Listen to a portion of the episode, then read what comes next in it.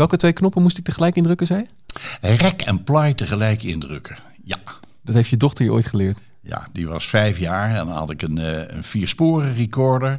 Die had ik uh, als medebetaling gekregen van de platenmaatschappij C N R... Uh, als honorering voor het, ik geloof dat wat uh, die plaatjes waren van... Ik moet altijd weer opnieuw aan je denken... Uh. Doe, doe, doe, doe, doe. En spijt me dat mij dat nou moest gebeuren. Nou, en ik moet... en die, voor die dingen had ik onder andere ook... Dan zit je met dat gedoe van royalties en een flat fee en weet ik wat. Ik wou zo'n ding hebben. Dus ik had een viersporen recorder, Grundig. En daar zat ik dan mee het klootje vanen. En uh, mijn dochter Pien, die vond het ook een mooi apparaat. Ik zeg, ja, maar hoe zit het nou? Hoe zit het nou? Oh, vaar, je moet rek en ply tegelijk indrukken. Ja, ja, ja, maar, maar, maar, maar. En dan die kleine vingertjes. Ach, ach, wat is het leuk, hè? Het is nu een grote mevrouw. En dan herinner ik haar daar eraan. En dan hebben we plezier. Volledige naam. Edwin Alexander Maria Rutten. Leeftijd. zevenenzeventig. Beroep. Jazzliedjes zingen, schrijven en wat acteren. Bekend van Ome Willem. En verder bij de jazzliefhebbers voor de jazz. En bij hier en daar een popliefhebber voor de pop. En bij de, bij in de klassieke wereld uh, voor wat betreft het schrijven van verhalen bij klassieke muziek. En voor wat betreft de onderwijstelevisie ook nog wel wat dingen die ik daar gedaan heb. Verliefd, verloofd of getrouwd? Getrouwd. Het meest gênante dat ik ooit voor een menigte heb gedaan. Ik ging bij Ome Willem altijd, ik deed ook in die zestien jaar, deed ik ook altijd honderd uh, voorstellingen nog. En ik ga altijd na afloop de hal in, dat vind ik altijd leuk, tot de laatste weg is enzovoort. En toen was er uh, één moeder en die keek ik aan, ik zeg, ik denk nog, nou, nog een maand of twee, drie, dan krijg ik er een nieuwe bij in de doelgroep, maar ze was niet in verwachting.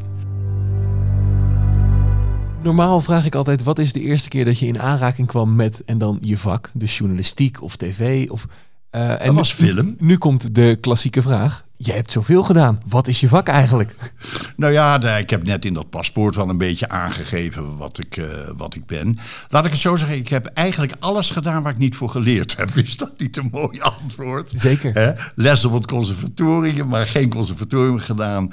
Uh, hier en daar mijn pak verplaatsen over een toneel heen. Ik zoek het licht op en ga naar het kruisje toe. Dat noem ik dan acteren. Dat heb ik ook niet geleerd. Nou, dat is wel te zien. Ja, zeker.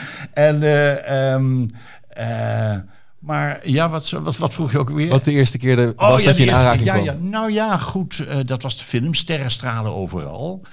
Uh, Sterren stralen overal, hun licht vergeet je niet. Nou, dat was een, een, een Nederlandse speelfilm. Uh, had als onderwerp uh, emigratie enzovoort. Dat speelde toen heel erg in de, in de, in zo, zo, zo, in de jaren vijftig... Uh, vorige eeuw, dat je wel weet wie er hier zit, Sebas. Nou, en um, ik was negen bij de opnames en ik was uh, net tien geworden toen de première was in uh, Tuschinski in Amsterdam. Dat was het eerste buigingje uh, op het toneel. En dus het zijn te midden van, uh, van, van film. En daarna is er een hoop gebeurd. Um, ik heb het geprobeerd samen te vatten. En je zei net voor het interview dat, dat er vaak tegen je wordt gezegd... we hebben het geprobeerd, maar het is zoveel. Dus we hebben een hoop weggelaten en daar gaan we heel veel aandacht aan besteden. Dat gaan we niet doen. Ja, nee, nee, nee, nee. Wat ik, wat ik tegen je zei. Ik, ik zou het graag... Ja, ik vind het vervelend om je nou te beknorren. Grondé in het Frans. Um, uh, nee, dat eigenlijk iemand uh, dertig seconden of vijfenveertig seconden zit te besteden... om een opsomming te maken. En niets genoemd hebbend alleen zeggen hoe moeilijk dat is. Terwijl ik denk van... nou, Nou, weet je wat, je gaat gewoon even, even zitten met een krootjespen of met een computer.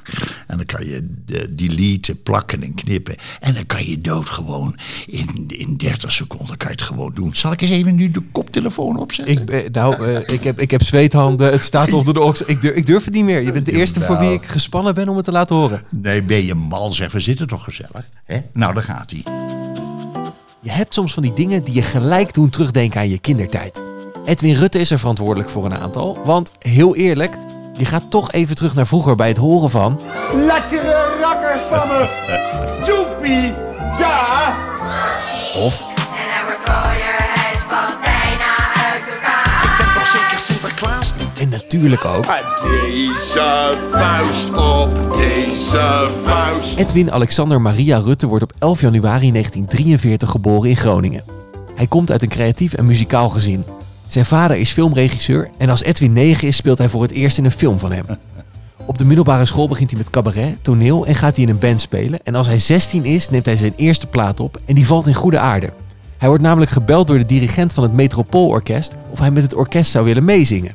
Muziek is Edwins ding, maar toch gaat hij na het gymnasium psychologie studeren. In de jaren die volgen maakt hij veel muziek en doet hij mediawerk. Tot hij wordt gebeld door Aart Staartjes. Eddie, heb jij wel eens uh, iets voor kinderen gedaan? Aart, ik heb er twee. Nou, toen was het beklonken. Dit telefoontje was de geboorte van de rol waar iedereen Edwin van kent. Ome Willem. Edwin groeit uit tot een van de meest geliefde figuren van de kindertelevisie, die zelfs eenendertig jaar na de laatste opname nog steeds tot de verbeelding spreekt. Maar na het stoppen van de film van Ome Willem is de carrière van Edwin gelukkig niet klaar. Hij blijft muziek maken, presenteert op radio en tv, geeft workshops, gaat het theater in en geeft lessen aan conservatoria. Ook maakt hij eigentijdse versies van klassieke muziek en alles vanuit één passie: kennis overbrengen. Want zoals Edwins vader hem ooit zei, als je een talent hebt, is het zonde om het te laten liggen. Applaus voor je laatste zin. Dat getuigt van het feit dat je de zaken goed bent langsgelopen. Dat je nou het merendeel vergeten bent. Nee, maar, nee, maar, nee, maar dat bedoel ik echt niet flauw hoor. Maar die laatste zin, dat vind ik leuk, dat je dat eruit pikt. Want het leuke van een interview vind ik dat je ook verrast wordt. He, want uh, ik vind het altijd het leukste bij een interview dat ik, uh, als het klaar is, nog even na zit te denken. Verdorie, verdorie, dat was een interessante vraag. Maar ik vind het leuk dat je dit eruit hebt gepikt. Als je een talent hebt, is het zonde om hem niet te gebruiken. Ja, omdat een heleboel mensen, zei mijn vader, omdat een heleboel mensen dat zouden willen hebben. En uh, of, die, of die, ja, ja, die zouden dat willen hebben, dus, dus kom op. Dat moet je dan gebruiken. Hij zal niet bedoeld hebben dat als ik dat talent had en ik zou een geweldige doorknoper zijn geweest met een paar stofmouwen die ergens staartjes zand in te vullen, dan zal die, dan zal die hij slechts gezegd hebben als je maar gelukkig bent. Ja. En dat is natuurlijk toch wat mij betreft überhaupt het ultieme wat er is. En dat is het grote voordeel van wat ouder worden, dat je dan op een gegeven ogenblik Uh, uh, dat je dan echt zo'n cliché durft te zeggen. Want het is dus overal, als je maar, en dus, dus de uiterlijke vorm, wat iemand doet, het interesseert me niks. Nee. Ben je een beetje gelukkig? Ja, nou, wat wou je meer? Hè? Maar dat, dat merk ik zelf ook. Ik ben vijfentwintig, weet je. En heel veel mensen zijn allemaal met carrière bezig. En, en ik wil daar komen, ik wil daar komen. Zelf, ja, ook gehad met jaren met uh, ik wil naar de radio, ik wil naar de radio. Op een gegeven moment ben je daar. En dan denk je, oké, okay, maar ik zit hier nu, maar voel ik me gelukkig van binnen? Ben ik als mens gelukkig? Ja, mooi. En dan kom je erachter dat dat misschien helemaal niet zo is. Dat ja. je ergens zit waar je altijd had willen zijn. Maar dat je denkt, ja, maar is dit nou helemaal mijn plek? Je, je, je liep een paar dingen langs, dus ambitie. Hè, en ik wil dit, en ik wil dit, en ik wil dit. En uiteindelijk gaat het om wat, uh, wat, wat gelukkig wordt. Dingen willen is op zichzelf heel interessant. Ja. Betekent in ieder geval dat je niet een beetje onderuit hangt en niet weet wat je wil doen. Hè? Op zichzelf is dat toch helemaal mooi om, om te doen. Eens. En dan geld, het is, ja, jij hebt makkelijk zeggen, mensen denken altijd dat ik heel erg rijk ben of zoiets dergelijks. En als ik het niet ben, dan begrijpen ze niet waarom ik het niet ben, dus dan zal ik ook wel niet goed zijn of zoiets. Ja. Dus dat, dat dat de maatstaven zijn. Het heeft mij eerlijk gezegd nooit wat kunnen schelen. Nooit. Als er maar genoeg geld was om te leven. Ja, ja, ja. En ik weet ook, er was een keer een, uh, uh, nou, toen, toen, toen, toen ging het er even benauwd aan toe. Bij wijze van spreken, deurwaarder vandaag niks nodig. Um, uh, toen belde ik iemand uh, van de Varen op. Uh, een hele aardige, nou ja, Joop Koopmans was dat. Die was Joop Koopman. Die was toen hoofd uh, Varen Amusement. En toen um, was er een programma dat heette Zomer en Zomeravond. En daar hadden ze componistenportretten in. En ik zei van, goh, Joop, ik heb helemaal geen geld. Wil je dat tegen niemand vertellen? Want anders gaat de spiraal per definitie naar beneden. Oh, dat, oh, oh, oh. Dat. Dus ik wil niet dat je dat tegen iemand zegt. Ik was zelfs streng tegen hem. En uh, dat was nog voor de Ome Willem tijd. En, uh, geloof ik, ja... Uh, En toen zei ik, kan ik niet zo'n componistenportret dan uh, gaan zingen? En toen zei hij, god, ik dacht dat jij zo vreselijk druk was. Zo zie je de misverstanden. Dus als je gewoon met je shit even bij de juiste mensen langskomt, is er niks aan de hand. Dus uh, ga toch niet je, je, je, je covert ophouden, zoals dat heet. En toen deed ik uh, twee componistenportretten. Dat zomer en zomeravond werd iedere week door een andere presentator gedaan. En het jaar erop presenteerde ik het iedere week. En toen stond de deurwaarder er niet meer. Nee, nee, nee, maar het, het, dus, dus, de, dus ik ben een problem solver. Ja. Dat, dat durf ik van mezelf te zeggen. Ik ga niet hangen. Maar je, je zegt dus eigenlijk, uh, er zijn ook momenten in jouw leven geweest dat je even dacht van, hm, hoe moet ja. ik nou verder? Terwijl als ik je zie op tv, als ik je hoor in interviews, altijd die blije man, altijd die positieve man. Ja, maar een, een, een, een, een nieuwslezer die om acht uur uh, het nieuws moet lezen, dan hebben wij er niets mee te maken dat net zijn kat gecastreerd is. Ik bedoel, daar hebben we niets mee van doen. Nee. Ja, anders, en anders ga je het niet doen. In het weekend dat mijn vader doodging, uh, heb ik op uh, zaterdag in, het, in Bloemendaal, uh, in het Openluchttheater, een Ome Willem gedaan. En op zondag zat ik, uh, zat ik, uh, zat ik bij, uh, bij, bij, bij zijn bed. Wel tegen hem gesproken, maar ik zag die hypocriete uh, hartpomp zag ik op en neer gaan. Maar ik dacht, hij, hij is al dood. Maar ik denk, en dat kan ik echt wel, echt wel, wel, wel, wel beoordelen, dat het een van de mooiste voorstellingen is geweest. Omdat in die blijheid, uh, of dat optreden, wat me altijd vreselijk veel plezier gaf. Ik vond het altijd vreselijk leuk, die onverwachte dingen. Daar liep dan een draad melancholie doorheen. En voordat je het weet, want kijk, alleen maar, alleen maar vrolijkheid is zo vreselijk dun. En alleen maar diepe bedroefdheid is zo vreselijk dun allemaal. Maar de combinatie van de twee, die, ze, die afwisselen, laat ik zeggen, uh, uh, alleen maar spekjes is niks en alleen maar zure bommen ook. Hè? Maar een mooie, genoeglijke afwisseling. En daar viel het samen. Dus door de pijn van het bijna ja, ja, overlijden ja, van je vader... Ja, kon je ook ja. voelen hoe fijn je eigenlijk het optreden ja, ja, ja, ja. Als mensen wel zeggen van... ja, ja, hoe, hoe dan met de kinderen? En als je de verhalen schrijft... Ik daal gewoon af, hoe was het ook alweer toen ik vier, vijf... Waar woonde ik toen ook alweer? Oh ja, dan weet ik nog daar dat of dat. Met andere woorden, ik weet nog dat in, uh, in Amsterdam... Uh, Amsterdam-Zuid woonden we toevallig helemaal niet... omdat we in Amsterdam-Zuid moesten. Daar kwamen we toevallig terecht omdat...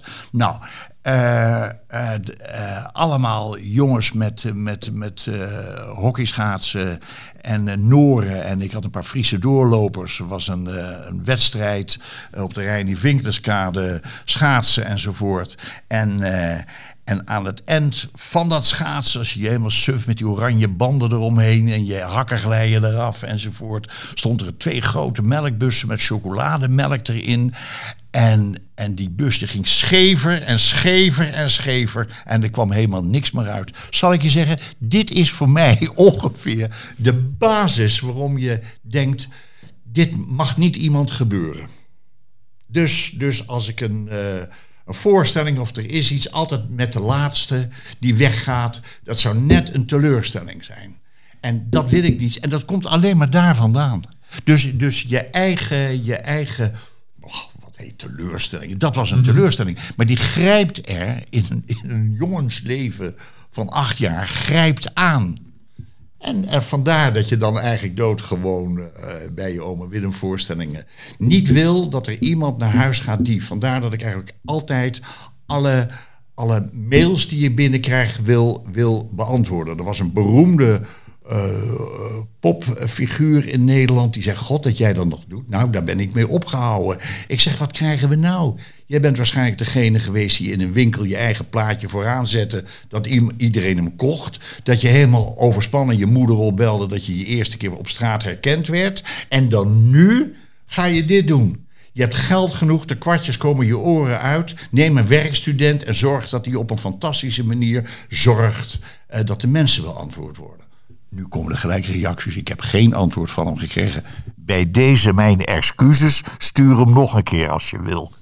Maar het is wel mijn uitgangspunt. Dus eigenlijk, de, de, de, uh, eigenlijk is dat allemaal gelijk. De kinderen in het theater, mensen die je uitnodigen. Eigenlijk ook om maar te, te voorkomen dat ze denken, wat een lul.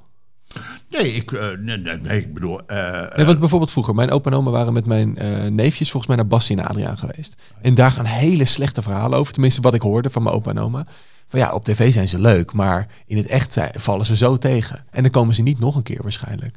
Is, is dat ook een beetje waar welke nee, kant je op wilt? Nee, op geen enkele wijze. Uh, opportunisme... Uh, nee, maar ik bedoel meer als in de teleurstelling. Dat zij naar huis gaan en denken, wat een... Kijk, ik bedoel, ik, had, ik kan ook geïnterviewd worden. Uh, er was eens iemand en die zei... ja, je bent zeker bang voor de kopregel. Ik zeg, nou eerlijk gezegd... ik ben helemaal niet voor de, bang voor de kopregel in jouw krant. Als ik daar bang voor zou zijn, dan verhing ik me nu al. Dus, dus dat, is, dat is het punt helemaal niet. Ik zeg, op het moment...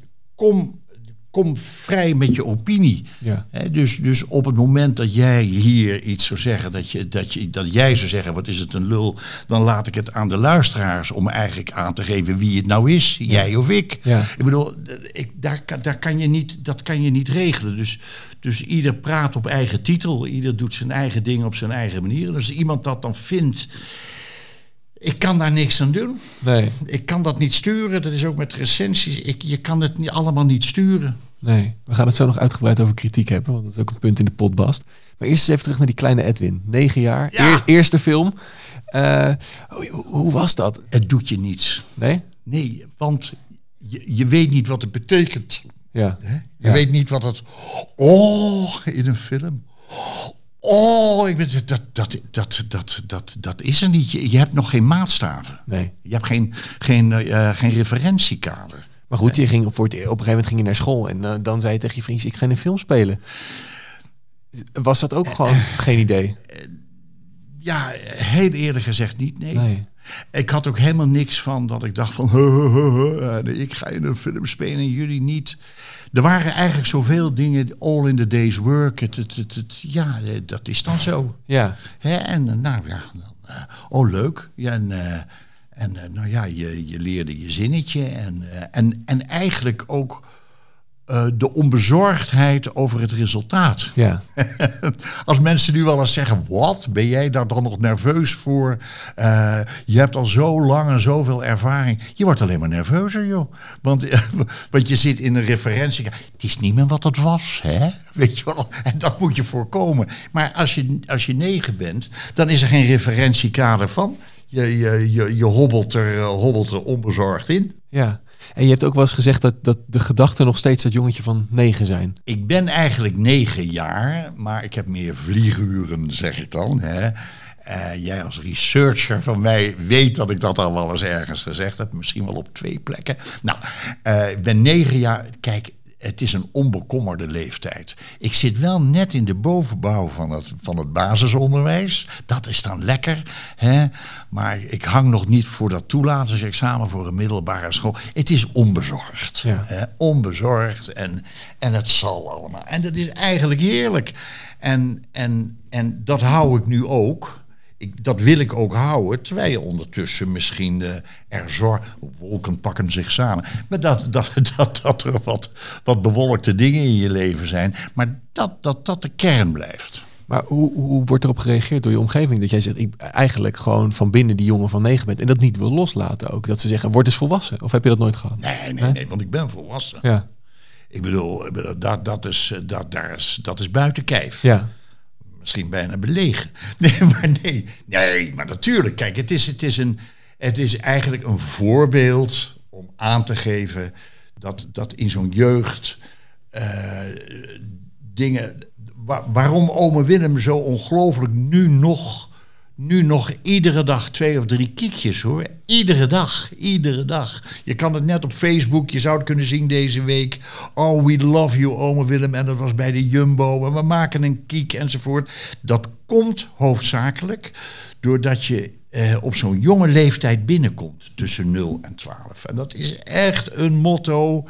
Eh, je komt binnen in die jeugd die, die je echt kan vormen. Hè? Ja. Uh, Die, die onbekommerd in de wereld uh, zitten te kijken... en waar je kan sturen en dingen kan doen. Dus daar het aller, allerbeste geven wat er is... voor de smaakvorming, voor het nette handje geven... twee woorden spreken, uh, niet meteen in de contramine... dat uh, het tegenovergestelde ook wel eens waar kan zijn, enzovoort. Dat is dan Um, ik ben altijd een pleitbezorger geweest. Zet een filosoof ook op een lager. Zo, wat? Filosofie is toch heel zwaar? Ben je mal?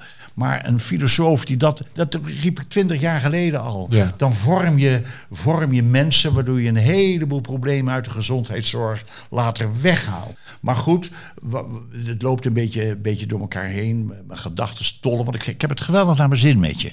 Maar is dat die twee ik, espresso? Die, uh... nee, nee, nee, nee, nee, nee, op geen enkele wijze. Zo kan je me ook 's ochtends wekken. Als ik maar een goede tegen... Uh, aan de andere kant heb zitten. Dan krijg je dit ook uitgeserveerd zonder koffie, hoor. Um, maar doordat je in die jeugd dan zo binnenkomt... Uh, en zelf negen jaar bent geweest en uh, die dingen hebt gezien... daar word je eigenlijk echt volwassen van. Dus je zit eigenlijk hier met een volwassen man te praten, hoor. Hoezo negen jaar? Dat is toch dat kind, hè, die zich nu aangevallen voelt? Nee. Ja, ja, ik wou ook graag een eind maken aan dit gesprek. Ga je zo de juf er nog bij halen, zeker? Dan geef me eerst maar eens een koffie. je, op een gegeven moment, je, je speelde natuurlijk in een film van je vader. En je vader was een bekende filmregisseur. Uh, hoe vaak heb jij gehad dat je de zoon van was in het begin van je carrière? Dat heb ik nooit eigenlijk gehoord, want er werd eigenlijk nooit, ongeveer niemand wist dat verder ook. En, en wat heet begin van de carrière? Ik was tien. Ja. He, en de carrière, als je al... Ja, nou, natuurlijk carrière. Maar als je eigenlijk eerder een... een dit is een buitennissigheid, dat je dat op je negende jaar doet. Mm-hmm. uh, maar die begon eigenlijk pas, uh, laat ik zeggen, toen ik vijftien of zestien was... heeft er niemand gezegd van ja, jij speelde toen in een film. Dat is nooit aan de orde. Nee, maar goed, op een gegeven moment je nam een plaat op. Je mocht bij het Metropoolorkest meezingen. Is er nooit gezegd van, ja, dat is alleen maar omdat je vader bekende filmregisseur is en die kan dat betalen of ik noem maar wat. Nee, nee, nee. Maar een, een, een bekende filmregisseur die het kan betalen, die kan niet zorgen dat je goed zingt. Zo simpel is het. Want ik kon toen dood gewoon...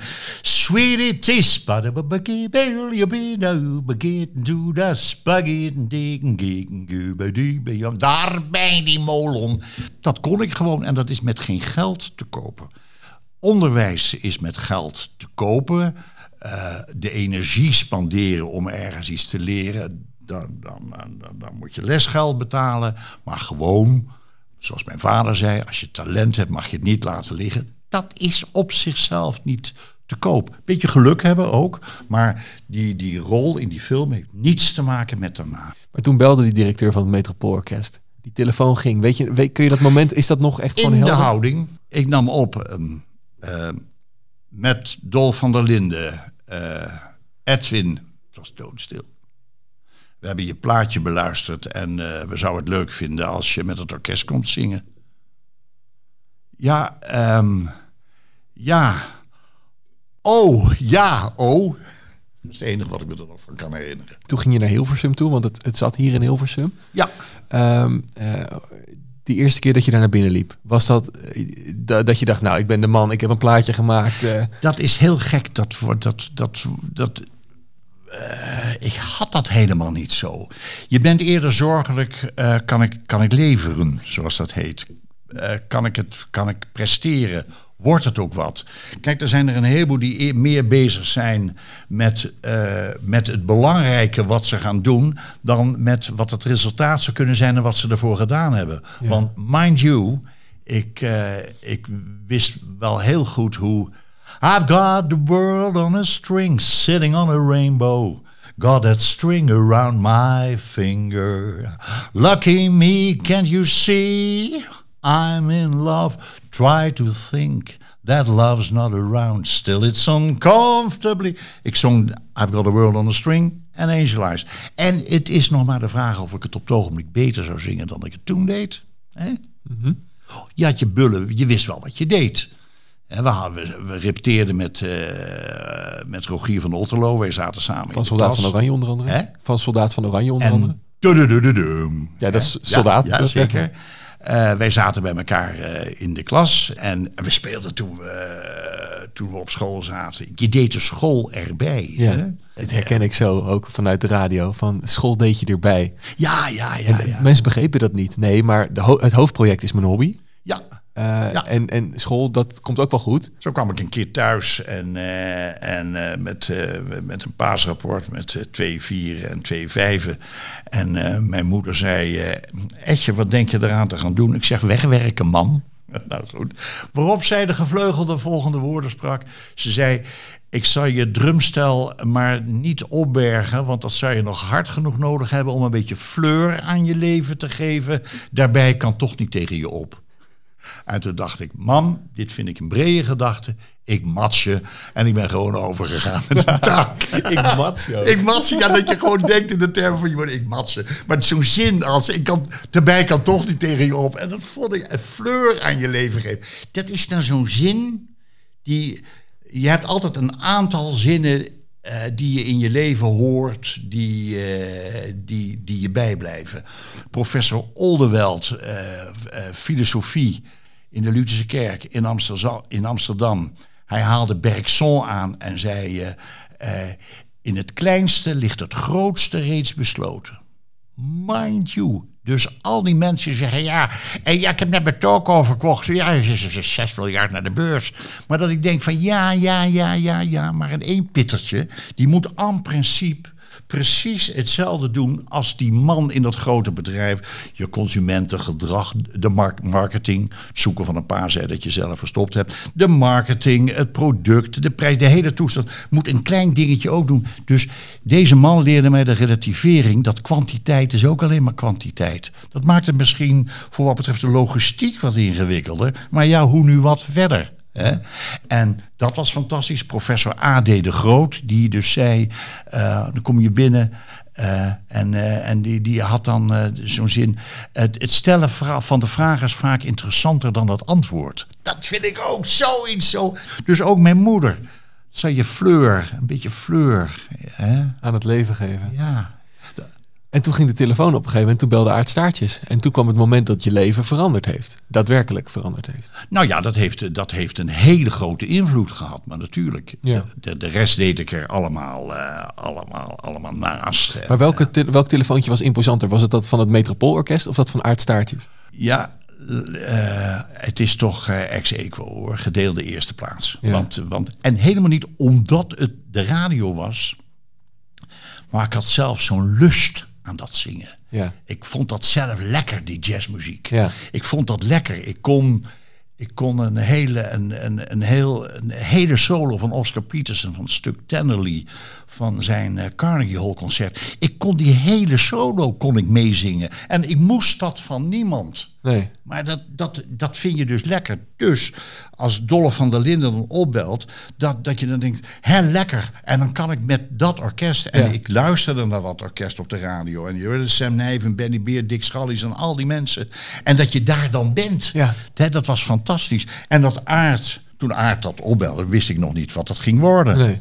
Dus met andere woorden, die, die, die, dat, dat jazztelefoon dat was van, concreet. Van Dolf van der Linden, ja, ja, dan, dat sloot aan bij iets. En waar Aart voor belde, dat sloot alleen maar aan met het feit dat ik twee kinderen in die doelgroep ja. had. Maar dat is natuurlijk veel omwervender geworden voor, voor het stempel op je leven. Ja, want hoe is dat als je dan ergens komt en eigenlijk overal al kom je zingen, al kom je een lezing geven, dat toch is, ja maar, dat is Ome Willem. Ja, ja, ja. Nou, hartstikke leuk. Ja. Ten eerste. Voelt het niet als een one-trick pony, zeg maar? Op geen enkele wijze. Op geen.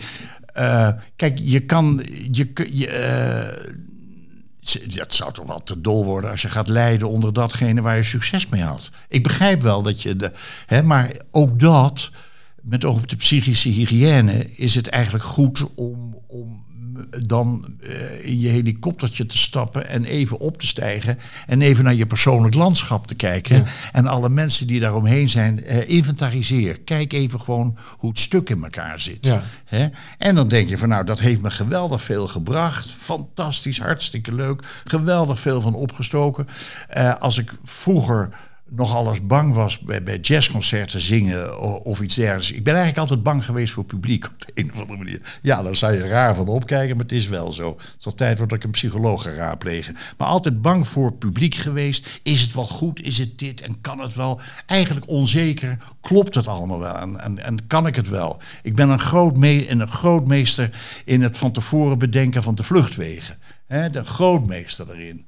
Uh, dat dat de zekerheid verschafte om op te treden. Maar Ome Willem, met de vrijheid van dat optreden, uh, heeft mij eigenlijk de zekerheid verschaft. Ik denk, nou ja, goed, uh, dan zal dat wel, hè. En uh, verder, dan zien we het maar. Ja, ja, het zal wel. Ja. Ja. Hoe vaak word je nog gevraagd voor een deze vuist op deze vuist? Oh, uh, uh, straks hier aan het eind. Uh, Waarschijnlijk. inderdaad, ja. En ja, maar natuurlijk, en dan zingen we dat met groot genoegen natuurlijk. Hè? Dat is verder allemaal het, uh, het, uh, het, het punt niet. Nee, maar dat, uh, dat, uh, dat, uh, ja, dat is dus eigenlijk hartstikke leuk. Er is ja. niks meer mis. En bijvoorbeeld uh, bij een, uh, bij een uh, ik heb, toen ik met Ome Willem uh, ophield in negentig, toen dacht ik, ho, ho, ho, dan gaat er een gat in de begroting vallen. En uh, toen dacht ik van, nou, ik ga eens even kijken in die, die dingen van, van bedrijven en symposia en congressen. En daar had ik een programma ontwikkeld, De Spiegel enzovoort. Dat je de, de dingen een spiegel voorhoudt en weet ik veel wat. En dat, dat, dat ging geweldig lopen. Maar weet ik dat er mensen dus daar dus zitten die denken, ja, wat moeten we daar met die kinderartiest? Nou zeg, dat zal maar wat worden. Moet ik daar zo voor, hè? Weet je wel, allemaal brup, brup. Nou, het zou mij benieuwen. Weet je wel, al die dingen. En anderen denken, oh, wat leuk zeg. Ik ben eigenlijk alleen maar gegaan om dat open te. En dus ik zit te denken aan de mensen die daar zitten. Dus ik opende en dat was altijd een vaste opening. Niet van, dames en heren, fijn dat u er bent. Uh, er zijn een aantal gasten nog niet, want het was nogal druk en er waren files. Niks van het al. Gewoon opkomen lopen en zeggen, en dan zelf een pauze laten vallen, maar dan worden zij ook stil. Uh, u vraagt zich waarschijnlijk af, wat doet Ome Willem hier? Terwijl ik was keurig in een pak. Hè. U vraagt zich waarschijnlijk af, wat, wat doet Ome Willem hier? Dat vraagt hij zichzelf overigens ook af. Zit mijn ex-doelgroep in de zaal? En dan zie je vingers omhoog gaan. Wacht, ik kan me jou nog wel herinneren. Kom eens hier. Zouden jullie het leuk vinden als ze even hier komt? Nou, daar dat. Deze vuist op deze vuist. Dit alles speelt zich af in één minuut. En daarna over tot de orde van de dag. U zit hier omdat we daar dat. Ik ga achterin, ga ik uh, u bevragen over. En dan stelde ik een, een ding. Bevragen over. Iedereen zit achter in die zaal. Ik zeg, ach nee. Uh, voorin, die zit hier niet voor niks. Hiervoor. Ik denk dat ik hier voorin maar begin. Zo, die zijn allemaal strak van de adrenaline. Uh, die mensen daar in het midden, die zitten ook niet voor niks daar in het midden. Ach, laat ik eigenlijk maar zitten. En dan over, maar de angel was eruit gehaald. Ja. Iedereen haalt opgelucht adem. Ik moest altijd wel zorgen, omdat ik natuurlijk, zoals iemand wel eens zei, als het laatst in de varengids stond, voormalig kindervriend. Daar moest ik zo om lachen. Voormalig kindervriend. Hoe moet je dat? Daarbij dat woord kindervriend vond ik altijd al vreselijk. Zo'n man met een regenjas achter een olm bij een lagere school.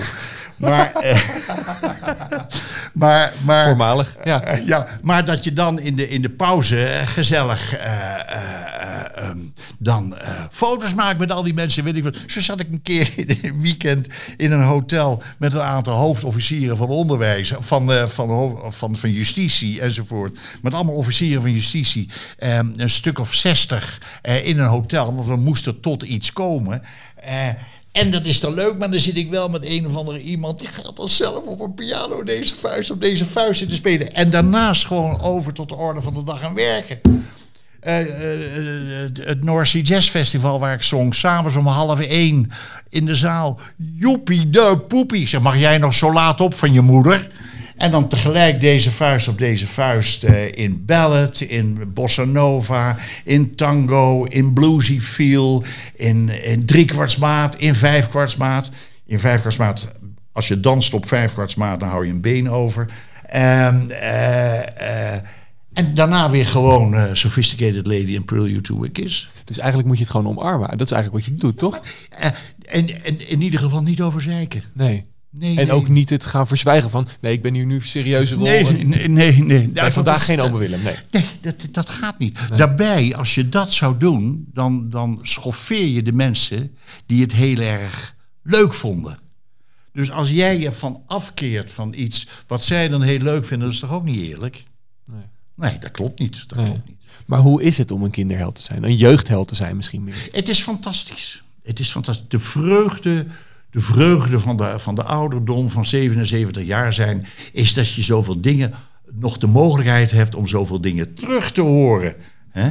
Dus ook, ook dat zijn, is een vaststaande zin altijd van... oh, ome Willem, oh ja, ome Willem, hè, ja, joepie de poepie. Ik zeg, Stichting Kindercorrelatie nog overbellen. Ben je ondanks ome Willem toch nog goed terechtgekomen? Hopen dat ze zeggen, dankzij. En dat is toch bal. Maar wanneer had je voor het eerst door dat dit, dit, dit wel werkte... en dat dit eigenlijk best wel succesvol was? Nou, na een jaartje televisie. Het gaf natuurlijk, deed wel wat stof opwaaien... Uh, van ja, mensen die zich altijd maar uh, fixeren op broodje poep. Ik bedoel, allemaal, ik bedoel hoezo nu? Hè? Dat, ja, het was zo'n gewaagd programma met broodje poep. Het, het, het, het gewaagde zat veel meer in de onderwerpen en de aanpak. Dat dat toevallig een broodje poep, ja, wat nu? Ja, dat is ook wel makkelijk dat een programma succes heeft... als je het hebt over een broodje poep. Dan denk ik, ja, als het zo eenvoudig was.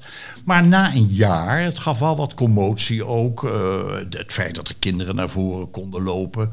Ome Willem die een beetje bars was. Hè, en dat, dat, dat heeft Aart op een fantastische wijze gedaan. Die zei, uh, uh, jij bent een beetje narrig. Toon, Aart, die was uh, de streetwise jongen... Teuntje, ja, nou, ja, maar, ja, maar ome Willem. En, en August, die met de baard, had eigenlijk een soort naïeve wijsheid. En Harry Bannink was natuurlijk de bovenliggende man van... nou, ome Willem kan dit nu eigenlijk wel. Dus die types, die waren heel goed gescheiden van elkaar. En, eh, en dat maakte het ook zo spannend... En uh, Aart een keer t- tegen me zei... ja, uh, je bent de laatste tijd uh, uh, je bent een beetje, beetje te aardig... Een uh, beetje, hè? Ik zeg, nee Aart, oké. Okay. En ik kom door die papieren deur heen. En er komt een kindje aangelopen, leuk gesminkt... met een tekening in de hand. En uh, ik zeg, ik hou niet van tekeningen.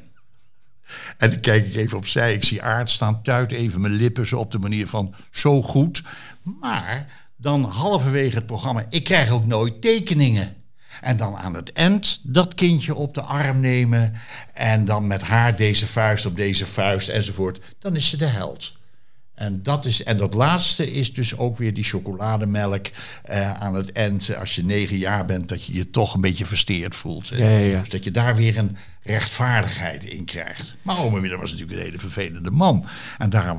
was hij ook zo aansprekend. Het is gewoon een modale vader. Hè? Maar wat vond je ervan dat er zoveel kritiek, dat er kritiek op kwam? Deed dat je wat? Raakte dat je persoonlijk? Aangezien jouw ja, ome nee, Willem was. Ik, ik vond het... Uh, nee, het, het was een... Het was een, het, het was een, een nee, je wist wat je deed. Je wist, je wist de zorg waarmee het programma hmm. gemaakt werd...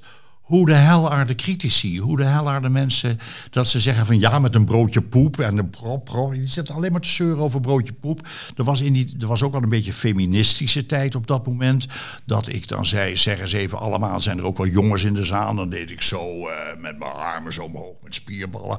Ach, dat doet me veel plezier. Zijn er ook wel meisjes hier? En dan maakte ik dat gebaar alsof ik een mooi jurkje aan had. Ja, dat was rolbevestigend. Daar kan ik me allemaal niet mee bezighouden. Nee. Met dat soort dingen, hou eens op.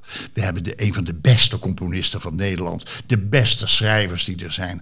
Aart die dat allemaal dik voor elkaar heeft. Een mevrouw van een, uh, van een lagere school. Een leerkracht met brede gedachtes. Die daar ook kijkt, hoe komen die dingen aan. Dus dat je denkt, nou, en dan vindt iedereen wat. Ja. Maar het merendeel uh, blijkt in, uh, in uh, tweeduizend twintig dat we toch wel het goed gedaan hebben, ja. Zou ik maar zeggen. Nee, maar op het moment is dat een, een, een, criti- een criticus iets schrijft... of weet je, net ook zei eigenlijk van... je bent toch altijd wel bezig met... oké, okay, wat zullen ze ervan vinden, de mensen Niet de critici, in de zaal? Nee. Maar wel, wel, wel gewoon. Ja, ja, oh sorry, ik onderbreek ja, je. Nee, maar de, de, uh, dus je zei net aan de ene kant... dat je wel uh, bezig bent met wat mensen ervan vinden... en aan de andere kant zeg je nu... het doet me eigenlijk niet zo heel veel, want nee, ik weet met, dat het goed uh, is. Wat, wat, nou ja, kijk, wat de mensen ervan vinden... niet om te pleasen. Dat... Want then you lose, hè, om te pleasen. Dat, dat, dat schiet niet op, want als je pleased in een richting die jouw richting niet is... en iedereen vindt het niks, dan denk je, had ik maar mijn richting genomen. Dus de, de, de, je kan de kritiek uh, uh, het beste verdragen of naast je neerleggen... op het moment dat je, het, uh, dat je de jubel krijgt doordat je deed wat je wilde... en dat je de shit krijgt omdat je deed wat je wilde. Want als je de shit krijgt omdat je het eigenlijk niet zo had willen doen... en dat je op een volledige, for the wrong reasons, had zitten pleasen... schiet niet op. Nee. Is er al wat, wat meer rust in het hoofd gekomen? Of is het nog steeds uh, dertig verhaallijnen tegelijk? Omdat je dat net zei natuurlijk. Begint de espresso uit te werken.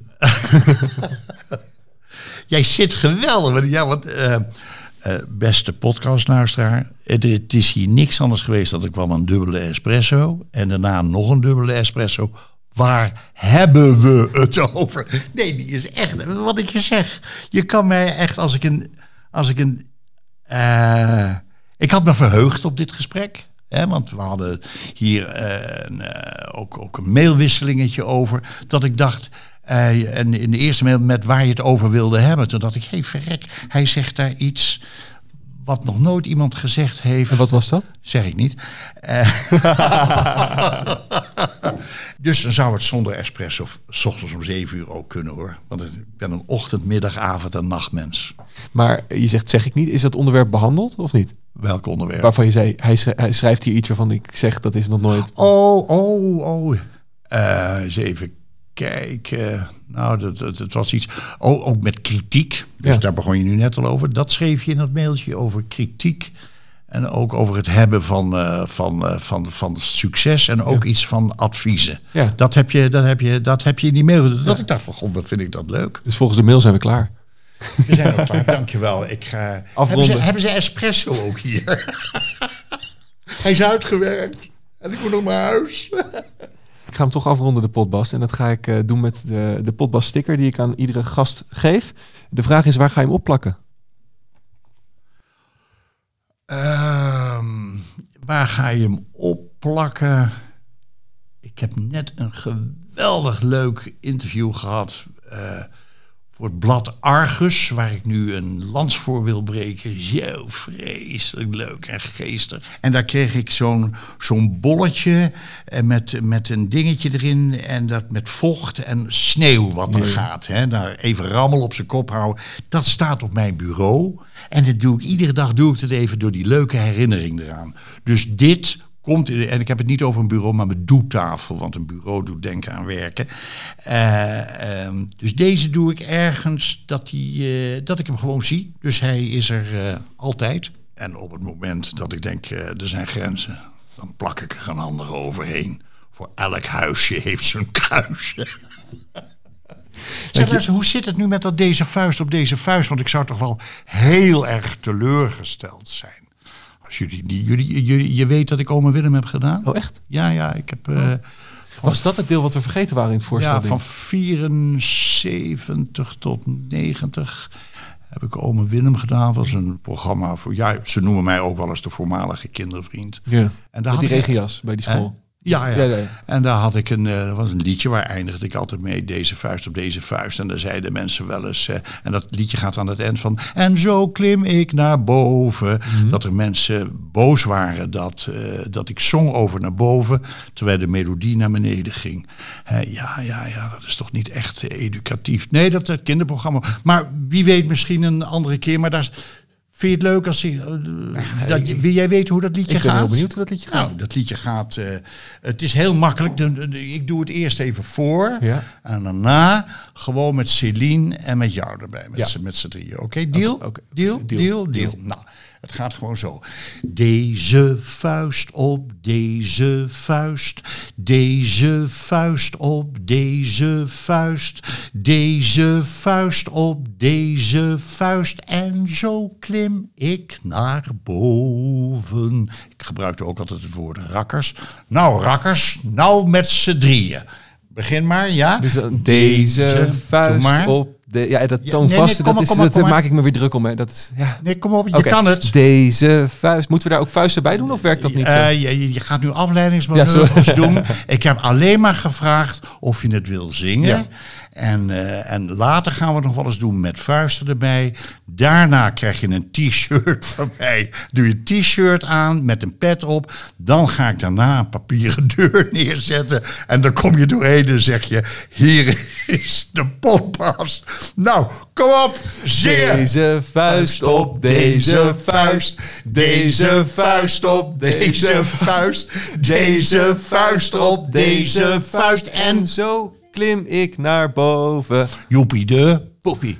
Nee, dat moest enthousiaster, hè? Joepie de poepie, dat moest hem zeker zijn. Je hoeft helemaal niks. Je moet Oh, niks. Ja, dat, dat was hem. Je moet niks. Nee, gewoon als je zegt, joepie de poepie. Hij wordt emo. Kan allemaal. Kan allemaal. Edwin, dankjewel. Ja hoor, het was me een plezier. Krijg ik me hier een leuk tekstje voor? En dat ga ik ook voorlezen om te laten zien dat ik kan lezen. Dit was hem, de podcast met mij als gast Edwin Rutten. Als je het een leuk gesprek vond en meer wilt horen, abonneer dan via je favoriete streamingsdienst op de podcast. En als je het gesprek nog een keer terug wilt zien, kan dat via YouTube. Lang verhaal, nog langer. Deel dit gesprek met je vrienden en als je in je Instagram story at de radio meneer tagt, maak je ook nog kans op een podcast sticker. Dit was de tekst die je kreeg. Ik kan me er alleen maar bij aansluiten. Nou, rakkers.